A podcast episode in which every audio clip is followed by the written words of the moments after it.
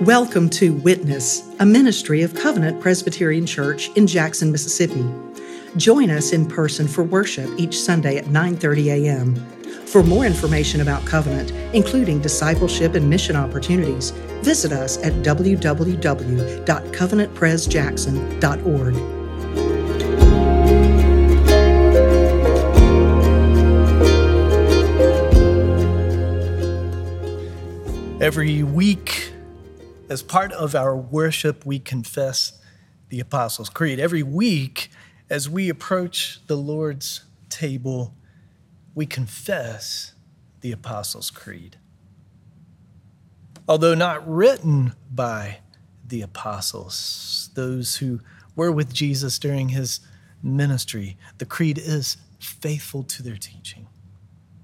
The creed derives from the teaching of the apostles, teaching that is recorded in and revealed through the scriptures, the Bible, God's word.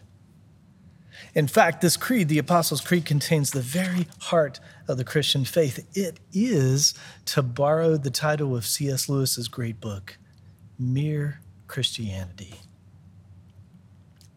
And it begins with these words I believe in Latin, credo. I believe. The Apostles' Creed is about faith. It's about your faith, what you believe, the truth that you know, that you know in your head, the truth that you know, that you know in your heart, what you hold on to, what you cling to.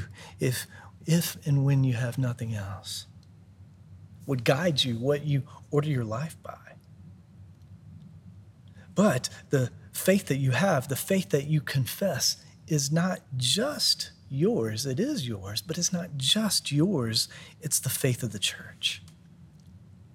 It's the faith of the people of God, those who confess faith now with you here in this room, all over the city and all over the world as well as those who have gone on before us and those who will come after us. I believe in God. The object of the faith that we confess is God, the one true God. For God is one, singular. The Lord declares this in our Old Testament reading from Isaiah Besides me, there is no God. And this one God has revealed himself as triune, a trinity, three in one. Jesus Christ is God. The Son who became man, who was born of the Virgin Mary, who died on the cross, who rose again on the third day, is God. The Father is God. The one who created all things, who sent the Son, is God. The Holy Spirit is God. The one sent by the Father and the Son upon the church, whose presence we experience in our lives, who is with us right now, is God. Father, Son, Holy Spirit. Each one is 100% God. Each is holy God, and 100% of God is in each. The whole of God is in each. It's a mind bending mystery, a seemingly mathematical impossibility one in which any analogy that is used, any illustration that is attempted, whether it's an apple or water or light or human conscious, falls short. Now, don't get me wrong, it, it, it, it might be helpful, it is somewhat helpful to say that Jesus is like the seed of an apple, and the Father is like the flesh of the apple, and the Spirit is like the skin of the apple. One apple, three parts. That, that's helpful. But the fact is, you do lose something of the majesty and the glory of God when you say, God's like an apple. Well, the historic language of the church is that God is one substance, God is one being in three persons. Now, the challenge of this language, one being, three persons, is the word person. We understand person as an individual. We understand person as distinct from other individuals, separate from other individuals. We're, we are human. We share a common humanity, but, but you and I are our own. We're distinct, we're, we're separate. Now, if you take this understanding of person, when you think of God, when you contemplate God, then you have three gods separate, individual. But God is one. One. Now, historically, person was meant to explain a distinction of existence, a mode of being within God as he has revealed himself. But when speaking of the Trinity, language is stretched, stretched to make sense of the God who has spoken to us, stretched to make sense of the God who has come to us, revealed himself to us, stretched to describe a mystery, a mathematical impossibility. And you might be feeling a little stretched right now. But this is the true God who is the object of the Christian faith, the one revealed in the scriptures, witnessed to by the apostles, the one confessed and believed in the creed. He is one. He is one. And He is Father, Son, and Holy Spirit. This is God. Whenever we speak of God, whenever we sing of God, whenever we pray to God, whenever we confess God, we mean Father, Son, and Holy Spirit. Well, the creed begins confessing faith in the Father. I believe in God, the Father Almighty, maker of heaven and earth. God is Father. Now, this is not a description, it's not a role, it's not a function, it's not an analogy. This is who God is. This is who God is in his very being. He is Father, eternally, perfectly now, he did not just become father when Christ was born, he was father before the Son entered creation. He was father before the Son took on flesh, was born to Mary, and named Jesus. He did not just become a father then. There was never a time when he was not father. There will never be a time when he will cease being father. That is who he is in his being eternally. For it describes a relationship, it describes an eternal relationship, a relationship that has always been, a relationship that always will be within the very life of the Trinity, within the inner life of God. And through this relationship, we're given a glimpse into that inner life. He is eternal Father of the eternal Son. Now, the Father has only one begotten Son. Only one. But He is the Father of the human race by creation. For the Father created all things out of nothing. He is the maker of heaven and earth. He is our maker. He created our first parents. He formed them out of the very dust of the ground. He breathed life into their nostrils. He created them and He provided for them. He provided food in the garden. He provided a home in the garden. He provided a calling to work the garden. He walked with them in the garden. But because of sin, the relationship changed. Because they disobeyed God, the relationship changed. Because they desired to follow their own will rather than God's, the relationship changed. They were cast out of the garden. They were separated from God. They were alienated. They no longer walked with God. They became enemies. And that is the state of every person who has ever been born ever since.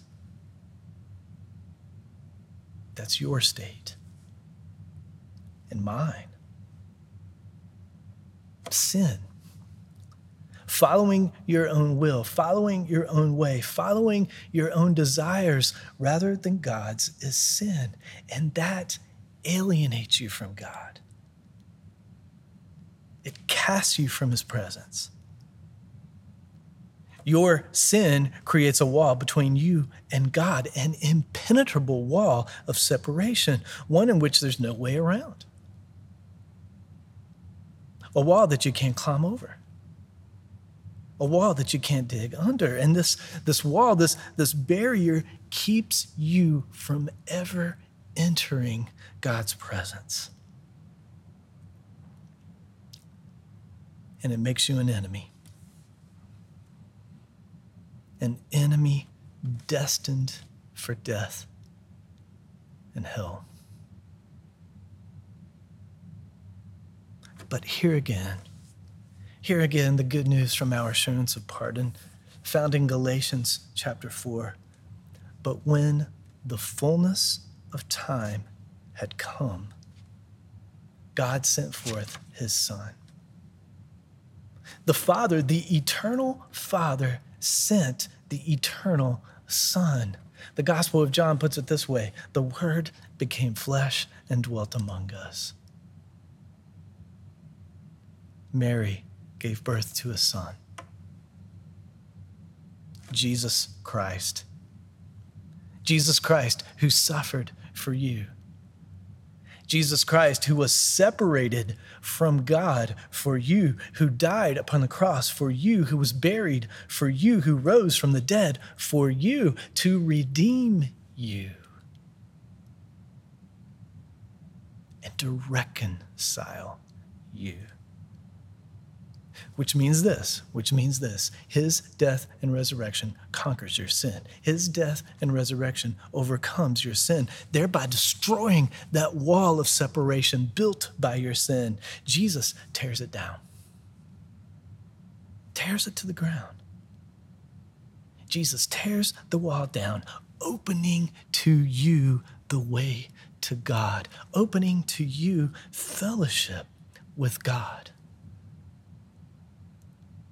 Through Jesus, through the Son, you're no longer alienated. You're no longer an enemy. You're no longer separated from this wall, with this wall. You are a child. By faith, a child. You're a beloved son. You're a beloved daughter of the living God. That is your identity. That's who you are. If, if you lost everything you have, if you lost everything that you hold, you would still have that. You would still be that. It can't be taken away from you, it cannot be stripped from you. You have a heavenly Father. You are a child of the Father, the eternal Father. Now, it's different than Jesus. Jesus is the only begotten. He is a son by nature. You are adopted. Now, there are those who have struggled with and even rejected claiming God as Father. And maybe, maybe that's you. For some, it has to do with rejecting the idea of and the language that God is male. That that's a good idea to reject. God is not male. Now, as far as the language of Father, God revealed it. God told us that is his name. That's who he is. He is Father. We should not reject what he's revealed. Now, for others, the struggle with or rejection of father has to do with life experiences. Their, their own fathers, earthly fathers, wounded them, abandoned them, abused them, failed them. That father is not the heavenly father. Even if you were blessed with a good earthly father, that father is not the heavenly father, for even good fathers, faithful fathers, struggle with sin, fail you, wound you. Your heavenly father is perfect, holy, true father, what, what fatherhood is meant to be. That this, this father, the father, out of love for you, sent the son. The father, out of love for you, adopted you. And in your adoption, he gives you a new identity as a child. And in your adoption, he gives you his name. He places his name upon you in your baptism, seals you with his name in your baptism. And whether you were baptized as a baby or a teen or an adult, you were baptized in the name of the Father and the Son and the Holy Spirit. Given this name, he claims you. You are his beloved, just like Jesus. Which means Jesus is not only your Savior, he's not only your Lord, but he's your brother. He's your elder brother and co heir. Because as a child, you are an heir. You are promised to inherit the blessings of your father. You're promised to inherit the riches of your father. You are promised to inherit all from your father, namely this resurrected life, eternal life. You are promised to inherit life without suffering, life without illness, life without pain, without loss, without tears, without death. You are promised life of eternal joy, life with your Father, in perfect fellowship with your Father and all the people of God. And you're promised it forever. Your Father has your future planned your future provided for, your future ready.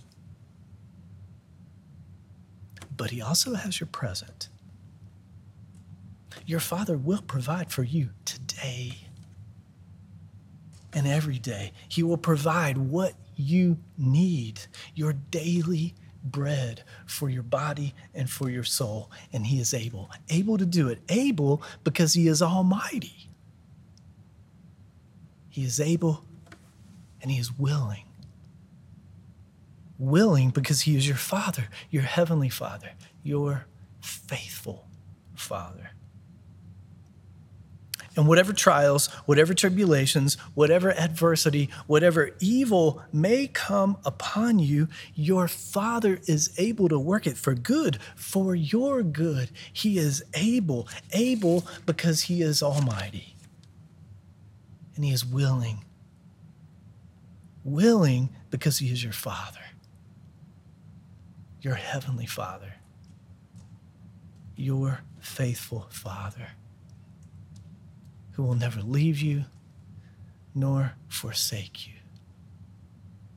And listen, listen again with joy at what John exclaims in our New Testament reading see what kind of love the Father has given to us that we should be called children of God. And so we are.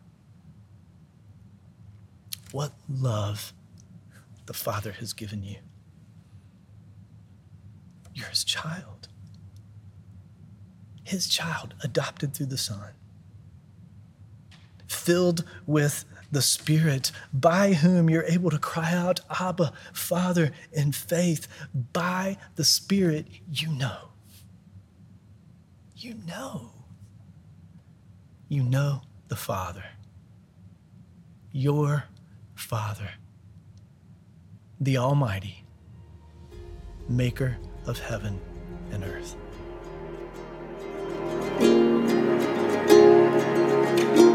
Thank you for tuning in to Witness, a ministry of Covenant Presbyterian Church in Jackson, Mississippi.